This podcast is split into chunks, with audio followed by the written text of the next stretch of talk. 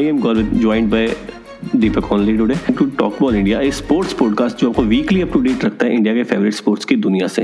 And if you are listening to this podcast for the first time then follow कर लेना, क्योंकि एक weekly podcast है तो हर वीक हम नए एपिसोड्स के साथ आते ही रहते हैं.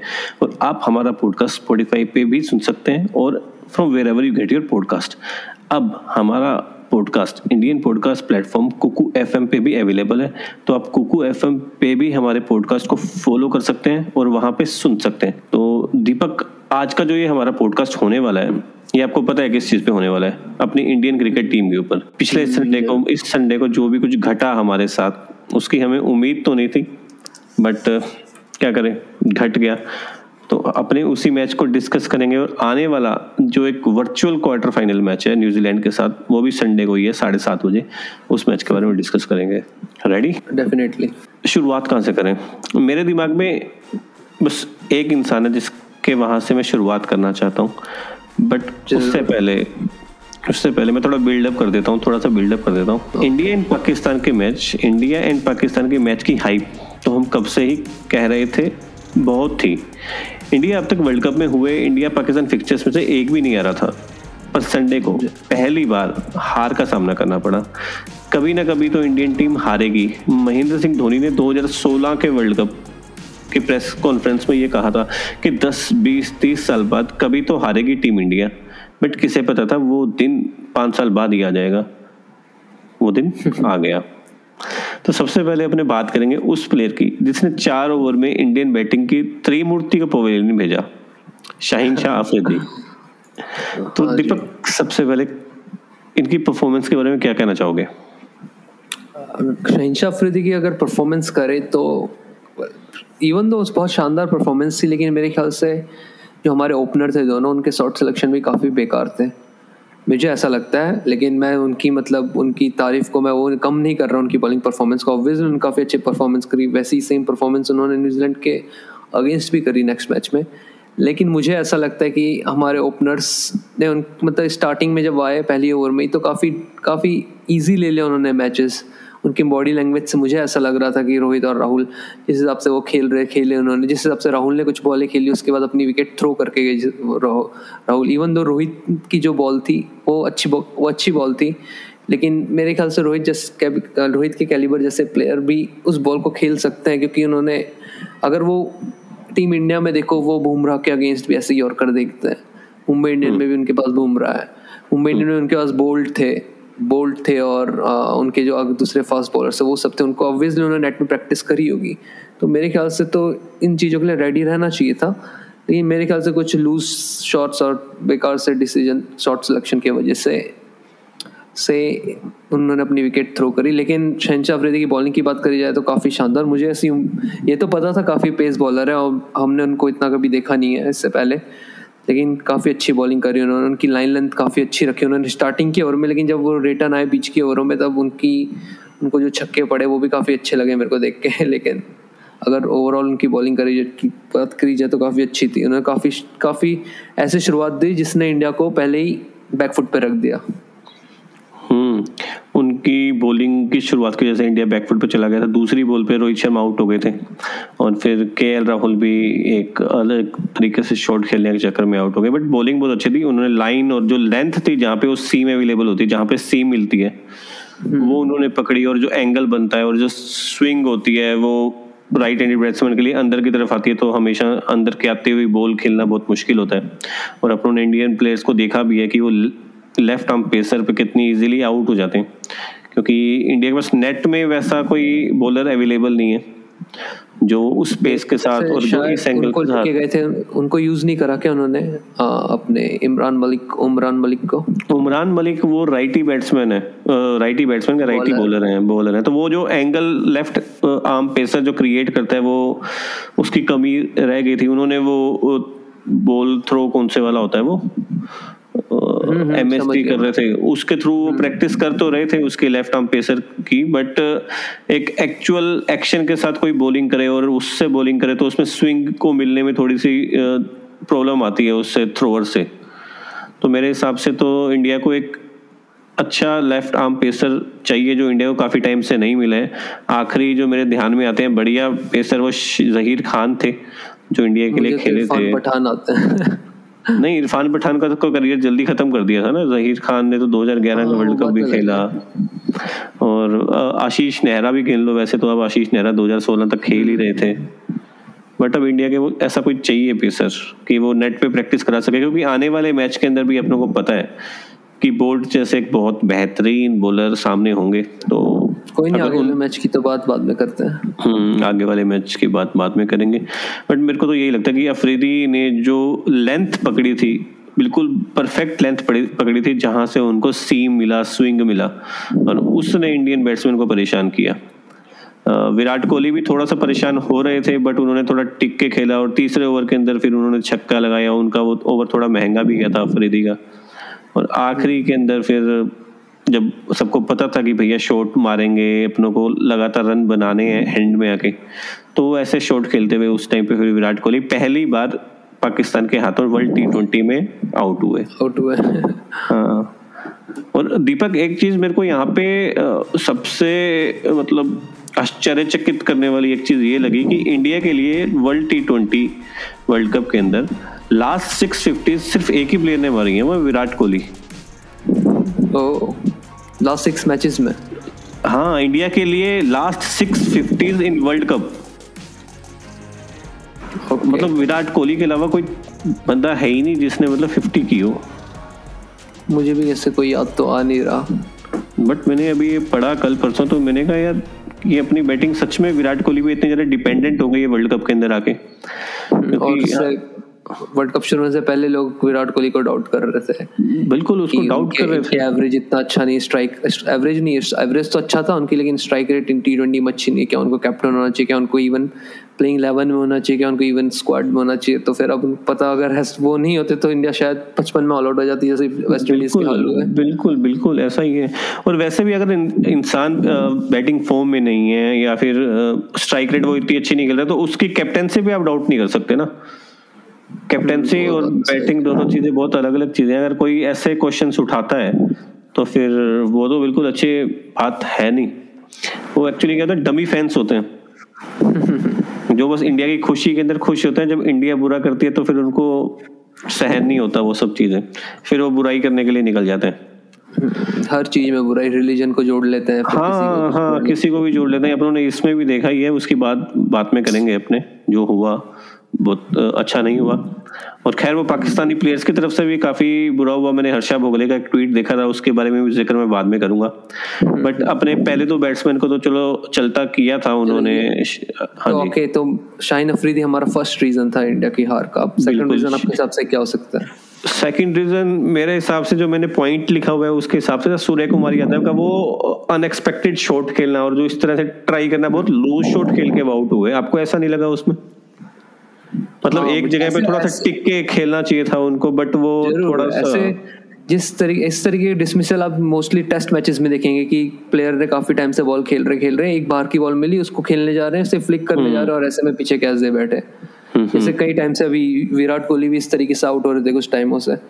ऐसा ही सूर्य कुमार का डिसमिसल लगा मेरे को भी मतलब विकेट थ्रो करके जाना एक तरीके से आप बोल सकते हैं। वो जब से फ़र्स्ट बॉल से खेलने के लिए आए थे मेरे को तो टिक के खेलने वाले वो लगे नहीं। वो काफ़ी चीज़ें ट्राई करने की कोशिश कर रहे थे और एक जो छक्का उन्होंने मारा था, वो भी थोड़ा सा प्लेयर्स के प्लेयर के ऊपर से चला गया तो इस वजह से बच गए बट मेरे को ऐसा लग रहा था कि वो हाथ में ना चला जाए कहीं पे।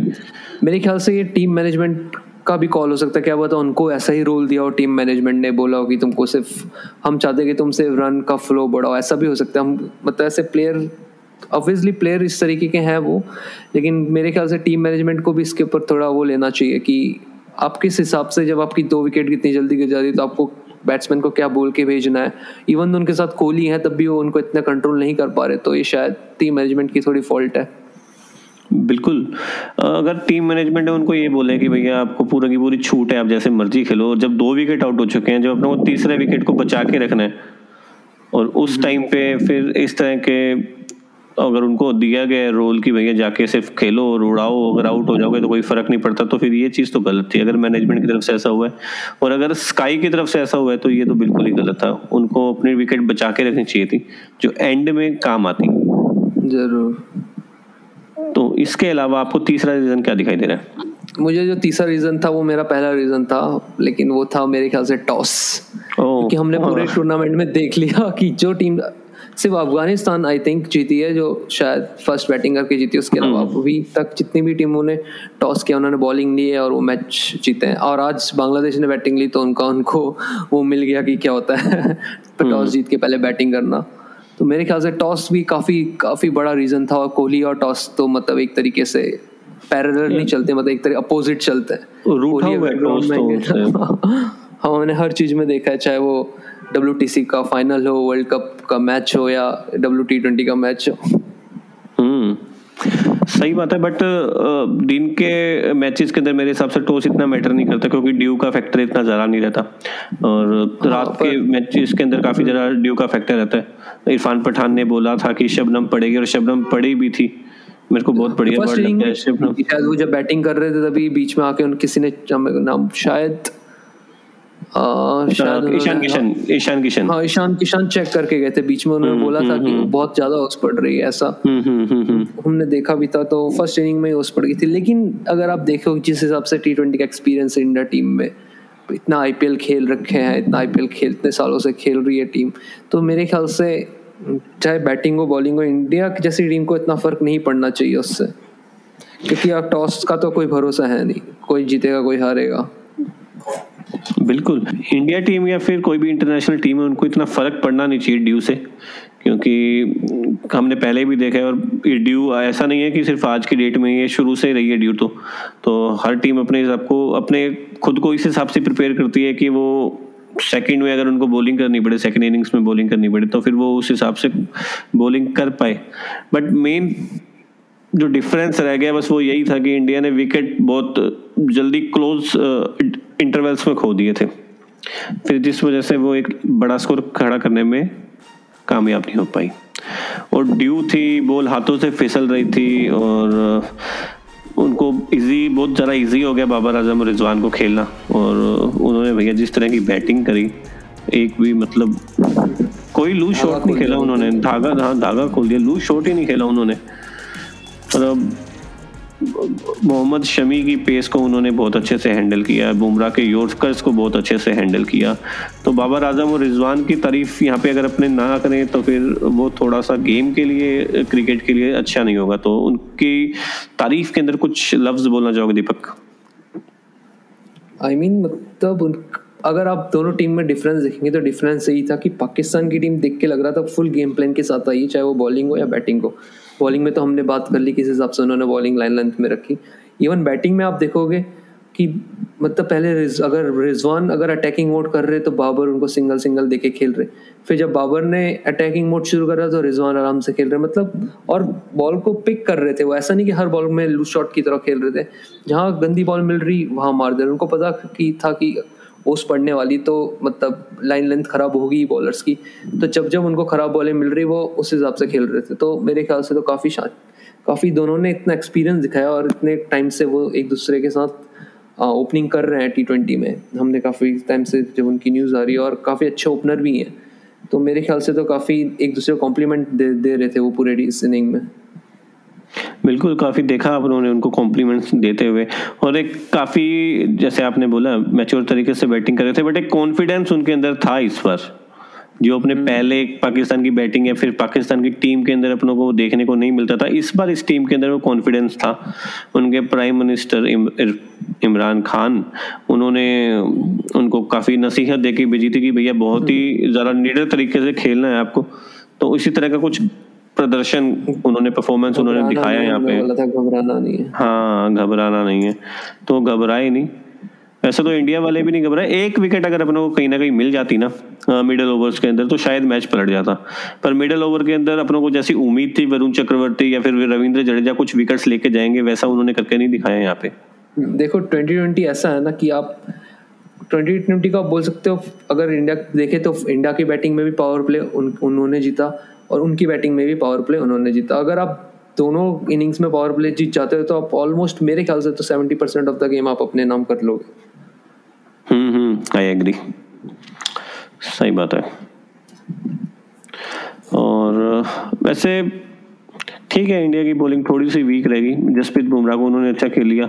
और एक मेरे को ऐसा लगा कि इंडिया ने जब बैटिंग कर रही थी इंडिया ने तो देखा कि वो स्लोअर बॉल्स को पिक करना थोड़ा इजी नहीं हो पा रहा। फिर इंडिया जब बॉलिंग करने के लिए तो उन्होंने भी काफ़ी स्लोअर बॉल्स किए।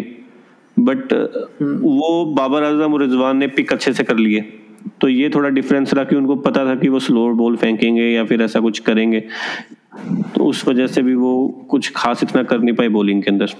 और मुझे ऐसा भी लगा कि इंडिया रन बचाने के लिए चली गई रेदर देन विकेट लेने के लिए, क्योंकि आपने देखा कि अगर आप मतलब 152 मैं ऐसा नहीं बोल रहा कि कम स्कोर है, लेकिन अगर आप 152 जैसे को स्कोर करना चाहते हो तो आप स्टार्ट अपने स्ट्राइक बॉलर से करोगे। और आपने जसप्रीत बुमराह को तीन चार ओवर तक लगाया ही नहीं। और लगाया तो उनको एक ओवर दी उसके बाद उनको मिडल ओवर मिला। अगर आपको विकेट चाहिए तो आपको बुमराह इस बॉलिंग लाइनअप पे तो मेरे ख्याल से बुमराह ऐसे बॉलर है, जो आपको विकेट दिला सकते हैं। तो उन्होंने को थोड़ी कैप्टनशिप में भी वो लगा कि उनको डलवाना चाहिए था पहले से ही। हो सकता है वो बाद के ओवर के लिए बचा के रख रहे हो बट वो फिर तो यही तो मेंटलिटी हम्म, होती है कि आप रन हम्म, बचाने के लिए खेल रहे हो आप विकेट लेने के लिए नहीं जा रहे। हम्म, उनका कुछ ऐसा मानना होगा कि वरुण चक्रवर्ती कुछ आके बीच में कुछ एक आधी विकेट ले जाएँगे बट ड्यू ने मेरे हिसाब से सारा का सारा काम खत्म कर दिया। और इसके अलावा दीपक, कोई आपको और रीजन दिखाई दिया इंडिया की हार का? और रीजन आप मतलब रीजन मेरे ख्याल से इस मैच में तो फ़र्क नहीं पड़ता। सब लोग बोल रहे हैं six bowling option six bowling option लेकिन मेरे को लगता नहीं कि अगर इस मैच में सिक्स बॉलिंग ऑप्शन होता तो भी इंडिया जीत पाती। हाँ वो तो ऐसा कुछ खैर था नहीं। वरुण चक्रवर्ती और रविंद्र जडेजा दोनों ने ठीक ठाक बॉलिंग करी थी विकेट नहीं मिली। आठ एक ने आठ के आसपास रन रेट हाँ, वो रन दिए स्पिनर से तो कुछ उम्मीद नहीं कर पाओगे। उम्मीद नहीं कर सकते वैसा हुआ भी। अब जैसा भी था जो भी था ठीक है इंडिया हार गई पहली बार हारी है। पर इसके बारे में अपने अब कुछ कर नहीं सकते। कभी ना कभी जैसे महेंद्र सिंह धोनी ने बोला था कि हारना था ये तो है नहीं कि अपने हमेशा जीतते रहते। तो वो दिन खैर आ ही गया। अपनी रिकॉर्ड बनते ही हैं टूटने के लिए तो सबको पता है। वो तो पता है सबको पता है। और दीपक इस मैच के एंड होने के बाद बहुत सुनहरे मोमेंट्स देखने को मिले थे। महेंद्र सिंह धोनी और विराट कोहली पाकिस्तानी प्लेयर से कुछ डिस्कस करते हुए और हँसी मज़ाक करते हुए दिखाई दिए। तो ये सीन देख के मतलब कैसा फील हुआ आपको? क्या लगा? देखो अब जहाँ धोनी होते हैं वहाँ ये तो सीन आपको दिखेगा। हमने आईपीएल में इतनी बार देख लिया है कि जहाँ जहाँ जब जब किसी की भी टीम का मैच चेन्नई से होगा तो हर उन सामने वाली टीम के तीन चार प्लेयर या यंगस्टर्स मोस्टली यंगस्टर धोनी के साथ बात करते हैं उनके माइंड को जानने की कोशिश करते हैं। तो ऐसे ही सेम इस मैच में भी मेरे को देख एट द एंड में हमने देखा। और जहाँ तक विराट कोहली की बात करें तो ऑब्वियसली बाबर आज़म और और अब मोहम्मद रिजवान। ने भी ऐसे कहा है कि कि मतलब वो उनके थोड़े उनको उन, उनको फॉलो करते हैं। वो हर एक चीज़ मतलब किस हिसाब से वो अडेप्ट कर रहे हैं किस हिसाब से उन्होंने अपनी डाइटिंग रखी किस हिसाब से वो शॉर्ट्स मतलब हर एक गेम मतलब उनके आइडल तो नहीं बोल सकते एक तरीके से उनको एडमायरर हाँ एडमायर करते हैं तो ऑब्वियसली उनके साथ अच्छी तरीके से बात बात करी और मोस्टली मतलब ये मीडिया ही होती है मीडिया की हाइप ही है जो मतलब इस तरीके के गेम को मतलब उल्टे सीधे चीज़ में फेस कर देती है मौका मौका या कुछ भी चीज़ ला के तो मेरे को तो वो तो हाइप बनाने वाला चीज़ ही होता है ना थोड़ा हाइप बनाओ हाँ वो अपने तरीके में ही लगे रहते हैं। हम्म। और वैसे भी हाइप बनानी ज़रूरी भी थी और वो हाइप बनाई उसका अपनों को असर भी दिखाई दिया। हॉट स्टार पे एक करोड़ लोगों ने इस मैच को देखा ऑनलाइन प्लेटफॉर्म पे। तो काफ़ी ज़रा हाइप हुई। मोहम्मद शमी ने काफ़ी रन दिए थे और उस वजह से इंडियन नकली डमी फैंस ने काफ़ी कुछ बोला काफ़ी कुछ कह दिया। तो इस बारे में कुछ विचार आप पेश करना चाहोगे? देखो आपको ट्रॉलर्स हर जगह मिलते हैं चाहे वो आपने जैसे देखा इंग्लैंड फुटबॉल टीम हो उनको जब उन्होंने पेनल्टीज में रहे उनके साथ भी ऐसा हुआ रेसिस्ट कमेंट और इंडिया में रेसिस्ट कमेंट करने नहीं करने के बदले ये लोग इंडिया में ज़्यादातर रिलीजियन रिलीजन कमेंट होता है। चाहे वो डमी फ़ैन हो इवन इवन ऐसे लोग भी देखता हूँ मैं जो लोग मतलब मतलब फेक नहीं पर रियल आईडी से भी ऐसे कितने होंगे जो उन्होंने इस तरीके कमेंट करते हैं? आपने देखा था जब धोनी धोनी ने शायद 2016 वर्ल्ड कप की तो कौन सा वर्ल्ड कप था जब धोनी रन आउट हुए थे न्यूजीलैंड के अगेंस्ट उस मैच में भी नाइनटीन हाँ उस मैच में भी धोनी के ऊपर कमेंट है उनकी वाइफ के ऊपर उनकी डॉटर के ऊपर कमेंट है तो ये सब वो सब ट्रॉलर ही होते हैं और इन लोगों को मेरे ख्याल से इग्नोर करना इग्नोर तो ऑब्वियसली प्लेयर नहीं कर सकते क्योंकि मीडिया ही ज़्यादा बीच में ले आती है और ऑब्वियसली प्लेयर हैं, उनकी फैमिली पे भी कोई बोलेगा, कुछ बोलेगा तो उनका भी ध्यान जाएगा। तो मेरे ख्याल से तो ऐसे में सोशल मीडिया साइट ही है जो इनके पीछे एक्शन ले सकती है या कुछ डिसीज़न ले सकती है। इसके अलावा तो इन ट्रोल्स को रोकना लाइक काफ़ी मुश्किल ही है। और यही सब चीज़ें जो प्लेयर मेंटल हेल्थ को अफेक्ट करती है। वैसे भी कोई अगर प्लेयर इंडियन टीम को क्या कहते हैं रिप्रेजेंट कर रहा है रिप्रेजेंट तो फिर वो हाँ रिप्रेजेंट कर रहा है तो फिर वो एक गलत तरीके से या फिर फेक तरीके से वो इंडिया को रिप्रेजेंट करेगा। नहीं तो उसकी आ, मतलब इंडिया के लिए जो भावना है उसके ऊपर क्वेश्चन उठाना तो बहुत बड़ी चीज़ हो जाती है जो अपनों को कभी करना नहीं चाहिए किसी भी प्लेयर के ऊपर कभी किसी के ऊपर नहीं करना चाहिए। क्योंकि अगर अपने जिस देश में पैदा हुए हैं उसके लिए अपने एक सॉफ्ट कॉर्नर और अपना गर्व लेके ही चलते हैं। और जैसा आपने बोला कि ट्रोलर्स हैं वो ट्रोल करते हैं। एमएसडी को किया था 19 के बाद में।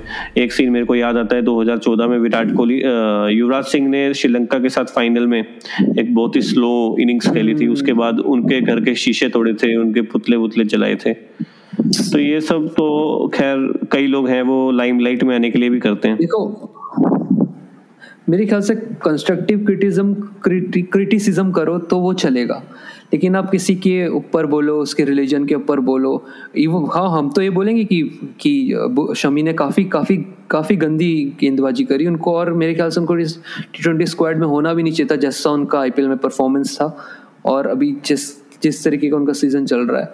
लेकिन आप किसी को रिलीजन में होकर किसी को बोलना काफ़ी मतलब काफ़ी गंदी चीज़ है मेरे ख्याल से तो ये। बिल्कुल रिलीजन के ऊपर रिलीजन चाहे कुछ भी हो अगर वो हिंदुस्तान में जन्म है तो फिर उसके रिलीजन और उसकी देशभक्ति के ऊपर सवाल उठाने बहुत ही बहुत ही गलत चीज़ है। अब अपने इस मैच से आगे बढ़ के अपने इंडिया के नेक्स्ट मैच के ऊपर आते हैं। बट उससे पहले ऐसा ऐस, हाँ। हाँ बोल बोलो। नहीं नहीं बोल बोल बोल बोल। मैं बोल रहा था ऐसा ही सेम पाकिस्तान के एक बंदे ने भी बोला आपने जैसे आपने बात करने हाँ, वाले थे वकार यूनिस. हाँ, हाँ, वकार यूनिस की बिल्कुल बिल्कुल बिल्कुल। उन उनका भी काफ़ी काफ़ी बेकार सा मतलब काफ़ी बोलते हैं ना तुच्छ किस्म का कमेंट था जो भी उन्होंने किया। और अब हम्म, उनको हम्म, हम्म। अब उन पे ऐसा प्रेशर पड़ा कि अब उनको मतलब सामने आके माफ़ी मांगनी पड़ी टीवी में भी और सोशल मीडिया के थ्रू भी। मतलब पाकिस्तानी प्लेयर्स और एक्स प्लेयर्स इतनी ज़्यादा भावनाओं में बह गए कि उनको समझ में नहीं आया कि वो जो कुछ बोल रहे हैं वो उनको नहीं बोलना चाहिए क्योंकि काफ़ी लोग उनको फॉलो करते हैं आइडल होते हैं और आइडल अगर कुछ ऐसा बोलेंगे तो उनके जो फैंस हैं वो उनको फॉलो करते करते खुद भी सामने वाले प्लेयर्स को ऐसा कुछ बोल सकते हैं। हम्म उसी आइडियोलॉजी में आ जाएँगे वो भी। तो किसी को भी कुछ भी लिखने से पहले काफ़ी कुछ सोच लेना चाहिए। इंडियन प्लेयर्स काफ़ी सोच समझ के लिखते हैं। मतलब इस तरह के कमेंट्स तो खैर नहीं करते जिस तरह के वकार यूनिस ने कर दिए। तो ये भी थोड़ा सा काफ़ी चीप हरकत थी उनकी तरफ़ से। अब फिर प्रेशर बना तो उनके बाद उनको माफ़ी तो मांगनी पड़ी। सबसे पहले मैंने देखा था हर्षा भोगले थे जिन्होंने इस बात को उठाया था। और हम्म, हम्म, हम्म, और उसके बाद फिर उनको आगे आके माफ़ी मांगनी पड़ी। और एक शोएब अख्तर ने भी खैर न्यूजीलैंड और पाकिस्तान के मैच के बाद एक से पहले कुछ ट्वीट किया था कि क्या शायद शायद हो सकता है कि न्यूजीलैंड अभी भी आ, मैच कैंसिल कर दे और कुछ रीजन बनाकर चली जाए। कुछ घंटे पड़े हैं कुछ घंटे पड़े थे उस टाइम खैर न्यूजीलैंड और पाकिस्तान के मैच के बीच में। और मैच हुआ पहली बार ज़िंदगी के अंदर हम लोगों ने ये चाहा था कि पाकिस्तान ही जीते। और न्यूजीलैंड के सामने पाकिस्तान जीती न्यूजीलैंड के सामने। और थोड़ा सा टफ मैच था पाकिस्तान के लिए बट जीत गई जैसे तैसे करके। तो नहीं मेरे को नहीं लगता कि अगर हाँ बोलो। बोलो बोलो बोलो। मैं बोल रहा हूँ मेरे को नहीं लगता कि हम लोग चाहते थे पाकिस्तान जीते। मैं तो मैं चाहता था।, था क्योंकि मेरे ख्याल से इससे ज़्यादा कुछ फ़र्क नहीं पड़ता क्योंकि आपको अपने मैचेस जीतने हैं चाहे न्यूजीलैंड जीते पाकिस्तान जीते। तो और अगर पाकिस्तान को आप जिता रहे हो तो मेरे ख्याल से आप उनको एक स्टेप आगे पहुँचा रहे हो super eight last four four में। हम्म, हम्म, तो हम्म, अगर वो हारेंगे तो अगर सबके इक्वल पॉइंट रहेंगे तो मेरे ख्याल से सब टीम का ज़्यादा चांसेस रहेगा रेदर देन कि अगर आप पहले ही उनको जिता दोगे तो एक स्लॉट तो आप पहले से ही शायद दे रहे हो उनको। तो मेरा मेरे ख्याल से मैं तो नहीं चाहता था कि वो जीते मैं चाहता था न्यूजीलैंड जीते और ऐसे जीते कि उनका रन रेट भी कम हो जाए। तो पर अब कोई नहीं, पाकिस्तान जीत गई है तो अब इंडिया को अपने जीत, अपने मैचेस से लेना देना है तो मेरे ख्याल से उनको किसी चीज़ पे निर्भर नहीं रहना चाहिए। मेरा और कई लोगों का यहाँ पे मानना ये था कि अगर पाकिस्तान जीतती है, क्योंकि पाकिस्तान की नेट रन रेट काफ़ी अच्छी थी। इंडिया की नेट रन रेट अभी माइनस वन के आसपास घूम रही है माइनस पॉइंट नाइन समथिंग है। और अगर न्यूजीलैंड जीत जाती और पाकिस्तान हार जाती तो तीन टीमें चार चार चार मैच जीत जाती क्योंकि आगे आगे होने वाले तीन मैचेस हम ऐसा सोच के चलते हैं कि इंडिया पाकिस्तान और न्यूजीलैंड जीत पाएँगे क्योंकि अफ़गानिस्तान नामीबिया और स्कॉटलैंड इतनी कुछ खास टीम्स हैं नहीं जो अच्छे से परफॉर्म कर कर पाए। और फिर बाद में बात आ जाती है नेट रन रेट पे। तो अपन ने एक तो बार पहले भी हाँ एक बार पहले भी अपन ये देख चुके हैं 2012 का वर्ल्ड कप था। और इंडिया पहला मैच सुपर एट के अंदर ऑस्ट्रेलिया से हार गई थी। फिर वो पाकिस्तान से जीती और आखिरी मैच इंडिया को पता था साउथ अफ्रीका के सामने इतनी बॉल्स के अंदर अंदर जीतना है बट वो इंडिया नहीं कर पाई। और नेट रन रेट के बेसिस पे इंडिया वो हज़ार बारह वर्ल्ड कप में बाहर हुई थी। तो इस तरह का सीन वापस से क्रिएट करना नहीं चाहते, इस वजह से इंडियन फैंस चाहते थे कि पाकिस्तान जीते। देखो, मेरे को तो ऐसा लगता है कि आप अफ़गानिस्तान जैसे टीम को भी हल्के में नहीं ले सकते, क्योंकि वो जिस हिसाब से उनकी मतलब जिस हिसाब से उनका स्पिन डिपार्टमेंट है, मैं तो बोलूँगा। अब इस पूरे, मेरे ख्याल से इस पूरे वर्ल्ड कप में सबसे बेस्ट स्पिन डिपार्टमेंट उनका और एक थोड़ा बहुत बांग्लादेश का भी है। तो मेरे ख्याल से अफ़गानिस्तान को आप हल्के में नहीं ले सकते। अभी उनका पक्के जन से मैच है तो उसमें भी बहुत कुछ दाव में लगा रहेगा, मेरे ख्याल से तो। काफ़ी सेंटीमेंट्स भी हैं जो दाव में लगे रहेंगे। तो मेरे ख्याल से काफ़ी अच्छा मैच होगा वो भी। तो मेरे ख्याल से अफ़गानिस्तान को हल्के में लेना तो बड़ी गलती होगी किसी भी टीम के लिए। हल्के में कोई नहीं लेगा खैर उनको बट यह है कि जीत सकते हैं उनसे क्योंकि एक उनकी बॉलिंग मानता हूँ कि काफ़ी अच्छी है। राशिद खान और मुजीबुल रहमान दोनों काफ़ी अच्छी बॉलिंग करते हैं और नबी भी उन्होंने तो कुछ अलग ही कुछ कर दिया था खैर। नबी ने वेस्ट इंडीज़ के सामने जो वार्म अप मैच हुआ था। बट ये राशिद खान और मुजीबुर रहमान को तो मैंने देखा है कि इंडियन प्लेयर्स थोड़ा ठीक ठाक तरीके से खेल लेते हैं। पर राशिद खान को खेलने में काफ़ी प्रॉब्लम होती है क्योंकि वो जो स्पिन जिस तरह से करते हैं, वो थोड़ी सी उनकी फास्ट स्पिन होती है और गूगली एकदम से ही अंदर कट के आती है, जिसको खेलना थोड़ा मुश्किल हो जाता है। पर उनकी दूसरे कोई फास्ट बॉलर या फिर नबी इंडियन बैट्समैन के सामने तो इतना कुछ खास परफॉर्म कर नहीं पाएँगे क्योंकि इंडिया आराम से खेल सकती है शायद उनको वहाँ पे। खैर ये मैच तो बात की बात ही है। हम्म, हम्म। अलग बात होती है वो तो बात की बात है वैसे भी कोई बात नहीं आगे हम्म, चलते हैं आगे चलते हैं अपने न्यूजीलैंड वाले मैच पे ही फोकस करते हैं। इंडिया न्यूजीलैंड का मैच अब वर्चुअल क्वार्टर फाइनल बन चुका है क्योंकि दोनों टीमों को जीतना बहुत ज़रूरी है अगर उनको अपने चांसेस बनाए रखने हैं तो। एक दूसरी टीम जो लगभग लगभग बार हो चुकी है वो है वेस्ट इंडीज़ लगातार दोनों मैचेस वो हार चुकी है अपने टेबल के अंदर ऑस्ट्रेलिया और इंग्लैंड से। इंग्लैंड के सामने तो बहुत ही गंदे तरीके से उन्होंने परफॉर्म किया था। तो इंडिया और न्यूजीलैंड नहीं चाहेंगे कि वो भी बार हो जाए। कौन सी? बांग्लादेश बांग्ला बांग्लादेश भी शायद जो ऑलमोस्ट बाहर हो चुकी है। उनके दो मैचेस हो गए या फ़र्स्ट मैच था अभी? हाँ उनके दो मैच हो गए और उनका ग्रुप भी हार्ड है और प्लस इस ग्रुप में भी वो दो मैच हार गई एक शायद अब श्रीलंका से हरी और एक आज हरी इंग्लैंड से। हाँ हाँ हाँ हाँ दो मैचेस हार गई। बिल्कुल वो ग्रुप थोड़ा सा ग्रुप ऑफ़ डेथ है। West Indies England South Africa Australia चार बड़ी टीमें हैं। और उसमें से सिर्फ़ दो ही टीम्स आगे जा पाएँगी। हाँ हाँ चार तो ही तो बोला ना मैंने ऑस्ट्रेलिया इंग्लैंड साउथ अफ्रीका और वेस्ट इंडीज ये चार टीमें। और इंडिया के अंदर तो बस इंडिया पाकिस्तान और न्यूजीलैंड ही है। अफ़गानिस्तान देखते हैं कितना कुछ अच्छा परफॉर्म कर पाएगी बट फोकस अपना अब रहेगा इंडिया न्यूजीलैंड के मैच के ऊपर। तो जैसे दीपक अपनों ने देखा था कि शाहीन अफरीदी जो लेफ़्ट आर्म पेसर थे, उन्होंने पिछले मैच में धागे खोल दिए फाउंडेशन पूरा का पूरा हिला दिया इंडियन बैट्समैन का। और न्यूजीलैंड के पास वही world class left arm pacer हैं बोल्ट जिन्होंने 2015 के वर्ल्ड कप में शानदार परफॉर्मेंस की थी न्यूजीलैंड के लिए हाईएस्ट विकेट टेकर थे तो क्या लगता है कि बोल्ट इंडियन बैटर्स को परेशान करते दिखेंगे? मेरे ख्याल से परेशान तो कर सकते हैं, लेकिन जिस हिसाब, जिस पर जिस टाइप की परफॉर्मेंस उन्होंने पाकिस्तान के सामने दी तो मेरे ख्याल से उनमें मेरे को ज़्यादा कुछ लाइक एक्स्ट्रा ऑर्डिनरी दिखा नहीं उनकी बॉलिंग मेरे को इस सीज़न तो अब डिपेंड करता है इंडिया के माइंडसेट से आते हैं हमारे ओपनर अगर अगर इंडिया ओपनर्स ऐसे हैं, अगर वो चले तो चाहे कोई भी बॉलर हो, उनको उनको कोई फ़र्क नहीं पड़ता. लेकिन हाँ ज़रूर ऑब्वियसली आपने जैसा बोला बोल्ट और इवन टीम साउथी भी जिस हिसाब से उनकी पेस है और मेरे ख्याल से पता नहीं काफ़ी टाइम से मैं देख रहा हूँ इंडिया को पेस आजकल इंडिया को पेस बहुत परेशान कर रही कोई भी बॉलर हो चाहे।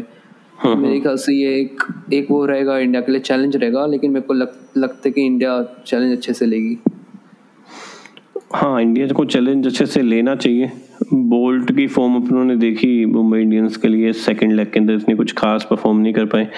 कई इंडियन प्लेयर्स ने उनको अच्छे से खेला था तो शायद यहाँ पे भी खेल जाए बट वो उस दिन पे डिपेंड करेगा कि किस तरह की मूवमेंट उनको उस दिन हासिल हो रही है। अगर कुछ मूवमेंट उनको मिली तो फिर इंडियन बैट्समैन को शुरू में उनके एक दो ओवर्स को थोड़ा टिक के खेलना पड़ेगा ताकि वो विकेट जल्दी ना गवा पाए। हम्म, ज़रूर एग्रीड हम्म आप कुछ कह रहे थे? मैं कह रहा था, और इंडिया की टीम में कितने सारे एमआई के प्लेयर भी हैं और वो नेट्स में इनको खेलते ही होंगे। तो मेरे ख्याल से, और रोहित शर्मा ने तो काफ़ी काफ़ी बार खेला होगा। तो मेरे ख्याल से इतना प्रॉब्लम नहीं पड़ना चाहिए। लेकिन अब ऐसे मैच में आप कुछ भी बोल सकते हैं, ऐसा कुछ भरोसा नहीं होता। और मैं तो चाहता हूँ इंडिया टॉस जीते, ताकि न्यूजीलैंड को बॉलिंग ड्यू में करनी पड़े, जिससे इंडिया को थोड़ा फ़ायदा हो। मुश्किल काम कह दिया थोड़ा सा आपने बट देखते हैं। इस बार काफ़ी ज़्यादा प्रेशर के साथ उतरेंगे विराट कोहली। मैच जीतने का प्रेशर इतना ज़रा नहीं होगा बट टॉस जीतने का प्रेशर बहुत ज़्यादा होगा।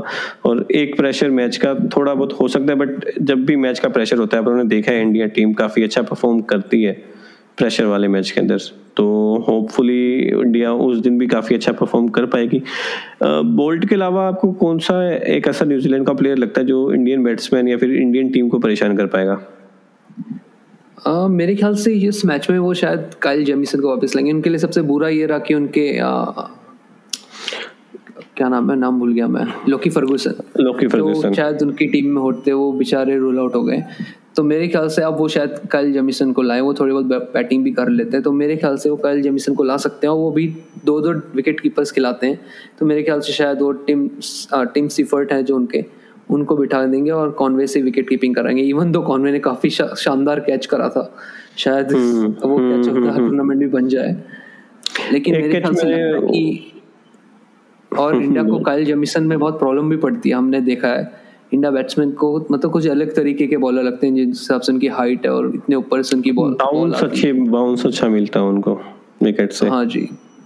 तो मेरे ख्याल से वो भी चैलेंज मेरे ख्याल से तो उनको लाएँगे तो चैलेंज हो सकता है। और मेरे को ऐसा नहीं लगता कि इवन दो इस शोदी में इस शोदी ने शायद लास्ट वर्ल्ड टी ट्वेंटी में लास्ट वर्ल्ड टी ट्वेंटी की वो वाली टी ट्वेंटी जिसमें बहुत जल्दी ऑल आउट कर दिया था। 2016 वाला था वो। हाँ उसमें काफ़ी अच्छी बॉलिंग करी थी इस शोदी ने। तो लेकिन मेरे हाँ। ख्याल से अब स्पिनर को तो खेल सकती है इंडिया लेग स्पिनर को किस तरह से खेलती है वो थोड़ा सा देखने वाला होगा। इंडियन प्लेयर्स पहले भी अपनों ने डिस्कस किया कि लेग स्पिनर पे थोड़ा सा फंसते हैं। कई लेग स्पिनर हैं जो परेशान नहीं करते इंडिया को बट इस इश सोडी जो हैं, उनकी लेग स्पिन बॉल काफ़ी परेशान करती है इंडिया को, ये अपनों ने देखा है। न्यूजीलैंड में वहाँ पे इतना परेशान नहीं किया था जब इंडिया पाँच ज़ीरो से जीती थी न्यूजीलैंड से टी ट्वेंटी सीरीज़ बट जिस तरह की विकेट्स हैं, थोड़ी सी स्लो है, वो एंड में जाके थोड़ा इजी हो जाता है बल्लेबाजों को खेलने के लिए। तो वहाँ पे शायद इस सोडी परेशान कर सकते हैं। आपको मतलब ऐसा कुछ लगता है कि इंडिया की टीम के अंदर अब वरुण चक्रवर्ती को निकाल के या तो अश्विन को अंदर डालना चाहिए या फिर राहुल चाहर को मौका देना चाहिए? मेरे ख्याल से तो अभी इंडिया को, मेरे ख्याल से तो सेमी लाइनअप के साथ जाना चाहिए और अभी जैसी न्यूज़ भी आ रही है कि हार्दिक पांड्या ने आज के प्रैक्टिस सेशन में बॉलिंग करी है तो मेरे ख्याल से काफ़ी ज़्यादा, पंद्रह बीस मिनट तक उन्होंने बॉलिंग करी। तो मेरे ख्याल से इंडिया को एक बॉलिंग ऑप्शन भी मिल जाएगा। और मेरे ख्याल से तो ये जो इंडिया ने टीम खिलाई थी, वो काफ़ी, टीम में कोई प्रॉब्लम नहीं थी, लेकिन उनका एग्जीक्यूट जो प्लान था, वो काफ़ी बेकार रहा। तो मेरे ख्याल से तो इस टीम को अभी भी मौका मिलना चाहिए एक और और एक मैच से कोई खिलाड़ी ना बिगड़ता है ना बनता है तो मेरे ख्याल से वरुण चक्रवर्ती डिजर्व करते हैं, जिस हिसाब से उनकी परफॉर्मेंस रही है। सही बात है वरुण चक्रवर्ती थोड़ा सा डिजर्व करते हैं। वरुण चक्रवर्ती बिल्कुल डिजर्व करते हैं उन्होंने जिस तरह से परफॉर्म किया है के केयर के लिए और श्रीलंका सीरीज़ पे काफ़ी अच्छा था। और उनके पास वेरिएशंस बहुत हैं जिसको पिक करना बहुत मुश्किल हो जाता है। अपनों ने आईपीएल में देखा है ये कि इतना इजीली पिक नहीं कर पाते। और कई बॉल उनकी स्किड करके फटाफट निकल जाती हैं विकेट की तरफ़ तो वो भी थोड़ा सा बेनिफिट रहता है उनके लिए। बट एक हार्दिक पांड्या का जो आपने बोला बॉलिंग का हार्दिक पांड्या ने लास्ट मैच में जब प्री मैच उन्होंने एक इंटरव्यू में बोला था कि अभी ग्रुप स्टेज में तो वो बॉलिंग के लिए रेडी नहीं है बट जैसे जैसे टीम नॉकआउट स्टेज की तरफ़ बढ़ेगी तो शायद नॉकआउट में वो अपनों को बॉलिंग करते हुए दिखाई दें। मेरा क्वेश्चन उन्होंने उन्होंने एंड में ये भी बोला था कि डू और डाई टाइप ऑफ़ मैचेस में। तो मेरे ख्याल से अगला मैच इंडिया का डू और डाई टाइप ही है। हाँ डू और डाई टाइप तो है ही बट बट अगर हार्दिक पांड्या बॉलिंग नहीं करते हैं और सिर्फ़ एज ए बैटर देखा जाए उनको तो क्या as a batter Hardik Pandya की टीम में जगह बनती है? मेरे ख्याल से तो नहीं। अगर एज ए बैटर ही चाहिए इंडिया को कोई पाँच छठे बॉलिंग ऑप्शन नहीं चाहिए तो मेरे ख्याल से ईशान किशान को किस अंदर लाना चाहिए? बिल्कुल मेरा भी यही मानना है। मैं बिल्कुल एग्री करता हूँ कि अगर हार्दिक पांड्या अगर इंडिया हार्दिक पांड्या से अगले मैच में न्यूजीलैंड के सामने वाले मैच में बॉलिंग नहीं करवाएगी तो हार्दिक पांड्या को ड्रॉप कर देना चाहिए। For the benefit of the team क्योंकि हार्दिक पांड्या की फॉर्म अपनों ने देखा है कि इतनी कुछ खास रही नहीं है। और ईशान किशन ने पिछले तीन जो उन्होंने मैचेस खेले हैं एक वार्म अप मैच भी अपने उसमें किंडर ऐड कर रहे हैं। उनमें उन्होंने लगातार फिफ्टीज की हैं और अच्छी स्ट्राइक रेट से फिफ्टी की है। तो उनको मौका देना चाहिए। और ऊपर से क्या है कि एक ईशान किशन के ऐड होने से इंडिया को एक लेफ्टी बैट्समैन मिल जाता है जिससे कि अपन ने पिछले मैच में भी देखा था कि ऋषभ पंत और विराट कोहली जब क्रीज पे थे तो लेफ्टी राइटी बैट्समैन का कॉम्बिनेशन जो था वो पाकिस्तानी बॉलर्स को थोड़ा सा परेशान कर रहा था। तो इंडिया को एक एक्स्ट्रा ऑप्शन मिल जाता है कि वो इस तरह से लेफ्टी राइटी कॉम्बिनेशन को आगे बढ़ा दे रहे हैं और सामने वाली टीम के बॉलर्स को थोड़ा सा परेशानी में डालते रहे। और सबसे मेन तो ये है कि हाँ इसलिए मिड इनिंग में भी हमने देखा था कि वो बोल रहे थे कि अगर मैं आउट होऊँगा तो मतलब पंत आउट होगा तो जडेजा को भेजना और अगर अगर आ, मैं, मैं आउट होता हूँ तो, तो फिर हार्दिक को भेजना। हार्दिक पांड्या को। हम्म, हम्म, हम्म, तो ये बहुत ज़रूरी तो हो जाता है। मेरे ख्याल से टीम कॉम्बिनेशन के हिसाब से तो डालना है हर मेरे ख्याल से ईशान किशान बेटर ऑप्शन रहेंगे। अगर इंडिया को फाइव फाइव बॉलर के साथ ही जाना है तो अगर इंडिया को छह बॉलर खिलाने तो मेरे ख्याल से सरदल ठाकुर को आना चाहिए। अगर अगर हमारे हार्दिक पांड्या अनफिट हो तो। अगर हार्दिक पांड्या फिट है बॉलिंग डालेंगे तो मैं अभी भी हार्दिक पांड्या के साथ जाऊँगा। बॉलिंग डालेंगे तो। बट अगर यही बात अपनों ने पिछली बार भी डिस्कस की थी, यही चीज़ मैं दोबारा से पूछ रहा हूँ कि शार्दुल ठाकुर एज हार्दिक पांड्या रिप्लेसमेंट बनते हैं? क्योंकि अब उन्होंने देखा है कि शार्दुल ठाकुर हाँ बैटिंग कर लेते हैं, थोड़ी बहुत बैटिंग कर लेते हैं बट एज ए बैटर वो इतने अच्छे नहीं है जितने अच्छे हार्दिक पांड्या ये भी अपनों को पता है। तो हार्दिक पांड्या को रिप्लेस करने के लिए शार्दुल ठाकुर क्या सही रिप्लेसमेंट है?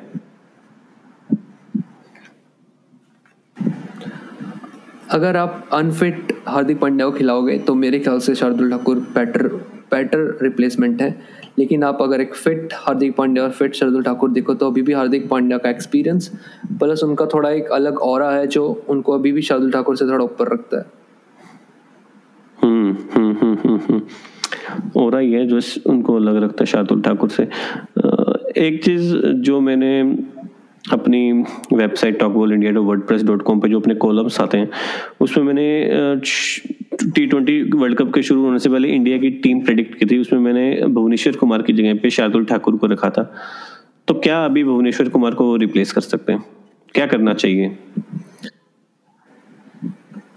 मेरे ख्याल से तो करा जा सकता है क्योंकि अगर अगर आ, इंडिया रविंदर जड आई मीन हार्दिक पांड्या को खिलाई रही है और ईशान किशान को नहीं डाल रही तो मेरे ख्याल से एक बॉलिंग ऑप्शन आप एक बॉलिंग बैट्समैन टाइप ऑप्शन को ऐड कर सकते हो जो हमारे पास शरदुल ठाकुर ही है इस टाइम पे। और वो थोड़ी बहुत बैटिंग ऐसा भी नहीं कि वो कुछ बैटिंग नहीं कर पाएँगे। और अभी जिस हिसाब से हम्म, हम्म। की फॉर्म लगी हुई है उनका काफ़ी परफॉर्मेंस भी काफ़ी अच्छी नहीं रही तो मेरे ख्याल से शरदुल ठाकुर उनको रिप्लेस कर सकते हैं। लेकिन ये टीम मैनेजमेंट के ऊपर रहेगा, क्या पता वो भुवनेश्वर को अभी भी बैक करे। बट इस मैच के लिए मैं दो चेंजेस देखना चाहूँगा। हार्दिक पांड्या अगर बॉलिंग नहीं करते हैं तो उनकी जगह ईशान किशन और भुवनेश्वर की जगह शार्दुल ठाकुर, जिससे इंडिया की बैटिंग भी थोड़ी सी मज़बूत हो जाएगी। और बॉलिंग के अंदर अपने को पता है कि Shardul Thakur man with golden arm है। जब वो आते हैं तो एक ओवर में दो विकेट निकाल के चले जाते हैं, दे देते हैं इंडिया को दो विकेट्स निकाल के। तो क्या पता उनका लक अभी भी काम कर जाए क्योंकि जिस गोल्डन लक के साथ वो भी बॉलिंग कर रहे हैं वो तो अपनों सब अपनों ने देखा है इंटरनेशनल मैचेज हो चाहे आईपीएल के मैचेज हो उन्होंने खूब विकेट छटके हैं। जी, अब जी, बिल्कुल। आगे अपने किस चीज़ पे बात करें? बात करते हैं आईपीएल की जो नई टीम आ रही है बता दो। आईपीएल हम्म, की दो नई टीम्स आ रही हैं। उससे पहले अपने ये डिस्कस कर लेते हैं इंडिया और न्यूजीलैंड का जो मैच है टफ रहेगा क्या लगता है? मतलब इजीली जीत पाएगी इंडिया या फिर काफ़ी टफ कहाँ प्रडिक्शन या फिर टफ रहने वाला है बहुत ज़्यादा। मेरे ख्याल से अगर आप देखो कंपेयर करो तो मेरे ख्याल से तो इंडिया को मैच ऑब्वियसली टफ होगा क्योंकि मेरे ख्याल से ज़्यादा प्रेशर इंडिया में रहेगा न्यूजीलैंड से ज़्यादा क्योंकि आपको पता है इंडिया में किस हिसाब से प्रेशर बिल्ड होता है इंडिया के प्लेयर्स में। तो मेरे ख्याल से ज़्यादा प्रेशर इंडिया में रहेगा और इंडिया शायद प्रेशर में अच्छा खेलेगी और मेरे ख्याल से तो मैच जीतेगी आराम से। मुझे भी लगता है कि इंडिया मैच जीत जाएगी। ऐसा लगता था कि पाकिस्तान से भी जीत जाएगी बट ये मैच इंडिया को जीतना चाहिए। प्रेशर के अंदर इंडियन टीम काफ़ी अच्छा परफॉर्म करती है। तो हो सकता है कि इंडिया टीम फिर से अच्छा परफॉर्म करके न्यूजीलैंड के सामने जीत जाए। वो मैच अपने साढ़े सात बजे संडे को देखेंगे, इकतीस तारीख को। उससे पहले न्यूजीलैंड अपना एक मैच शायद अफ़गानिस्तान से भी खेलेगी या फिर किसी और टीम से खेलेगी एक न्यूजीलैंड मैच उसके ऊपर भी सबकी नज़रें बनी रहेंगी। और अपने जो बात कर रहे थे आईपीएल की दो नई टीम्स के बारे में, जैसे अपनों ने पहले प्रेडिक्ट किया था कि, लखनऊ और अहमदाबाद, वो दो सिटीज़ ऐसी होंगी जो नई टीम को के लिए चुनी जाएँगी। ऐसा ही हुआ। अडानी ने दोनों टीम्स के लिए बिड लगाई थी और तीसरी सिटी के लिए भी बिड लगा दी थी। इंदौर के लिए भी उन्होंने पैसे की बिड लगा दी थी। आपके मैनचेस्टर यूनाइटेड की ग्लेजर्स अच्छी बिड नहीं लगा पाई वो वो जीत नहीं पाए बिड को। उन्होंने सिर्फ़ तीन हज़ार करोड़ की बिड लगाई थी बोलो उनका तीन हज़ार चार चार हज़ार करोड़ पता नहीं ऐसा कुछ था। और अडानी अडानी बोल रहा हूँ मैं अडानी नहीं था उसका नाम आरपीएस जी अडानी ने लगाई थी पर अडानी हाँ। हार गई थी। हाँ अडानी हार गई थी। संजीव गोइंका की बिड की बात कर रहा था मैं। संजीव गोइंका ने तीनों सिटीज़ पे बिड लगाई थी। इकहत्तर सौ इकहत्तर सौ करोड़ और चार हज़ार समथिंग करोड़ उस पे इंदौर की सिटी पे। और दूसरी सीवीसी कैपिटल्स जिसने पहले एफ़ वन की किसी टीम को शायद उसमें इन्वेस्ट कर रखा था। बट अब इन्वेस्ट नहीं किया वो मतलब उन्होंने पैसा वापस निकाल लिया। उन्होंने आईपीएल की टीम खरीदी है एक team seventy one hundred crore में बिकी और दूसरी फिफ्टी फोर हंड्रेड समथिंग में। Fifty six hundred something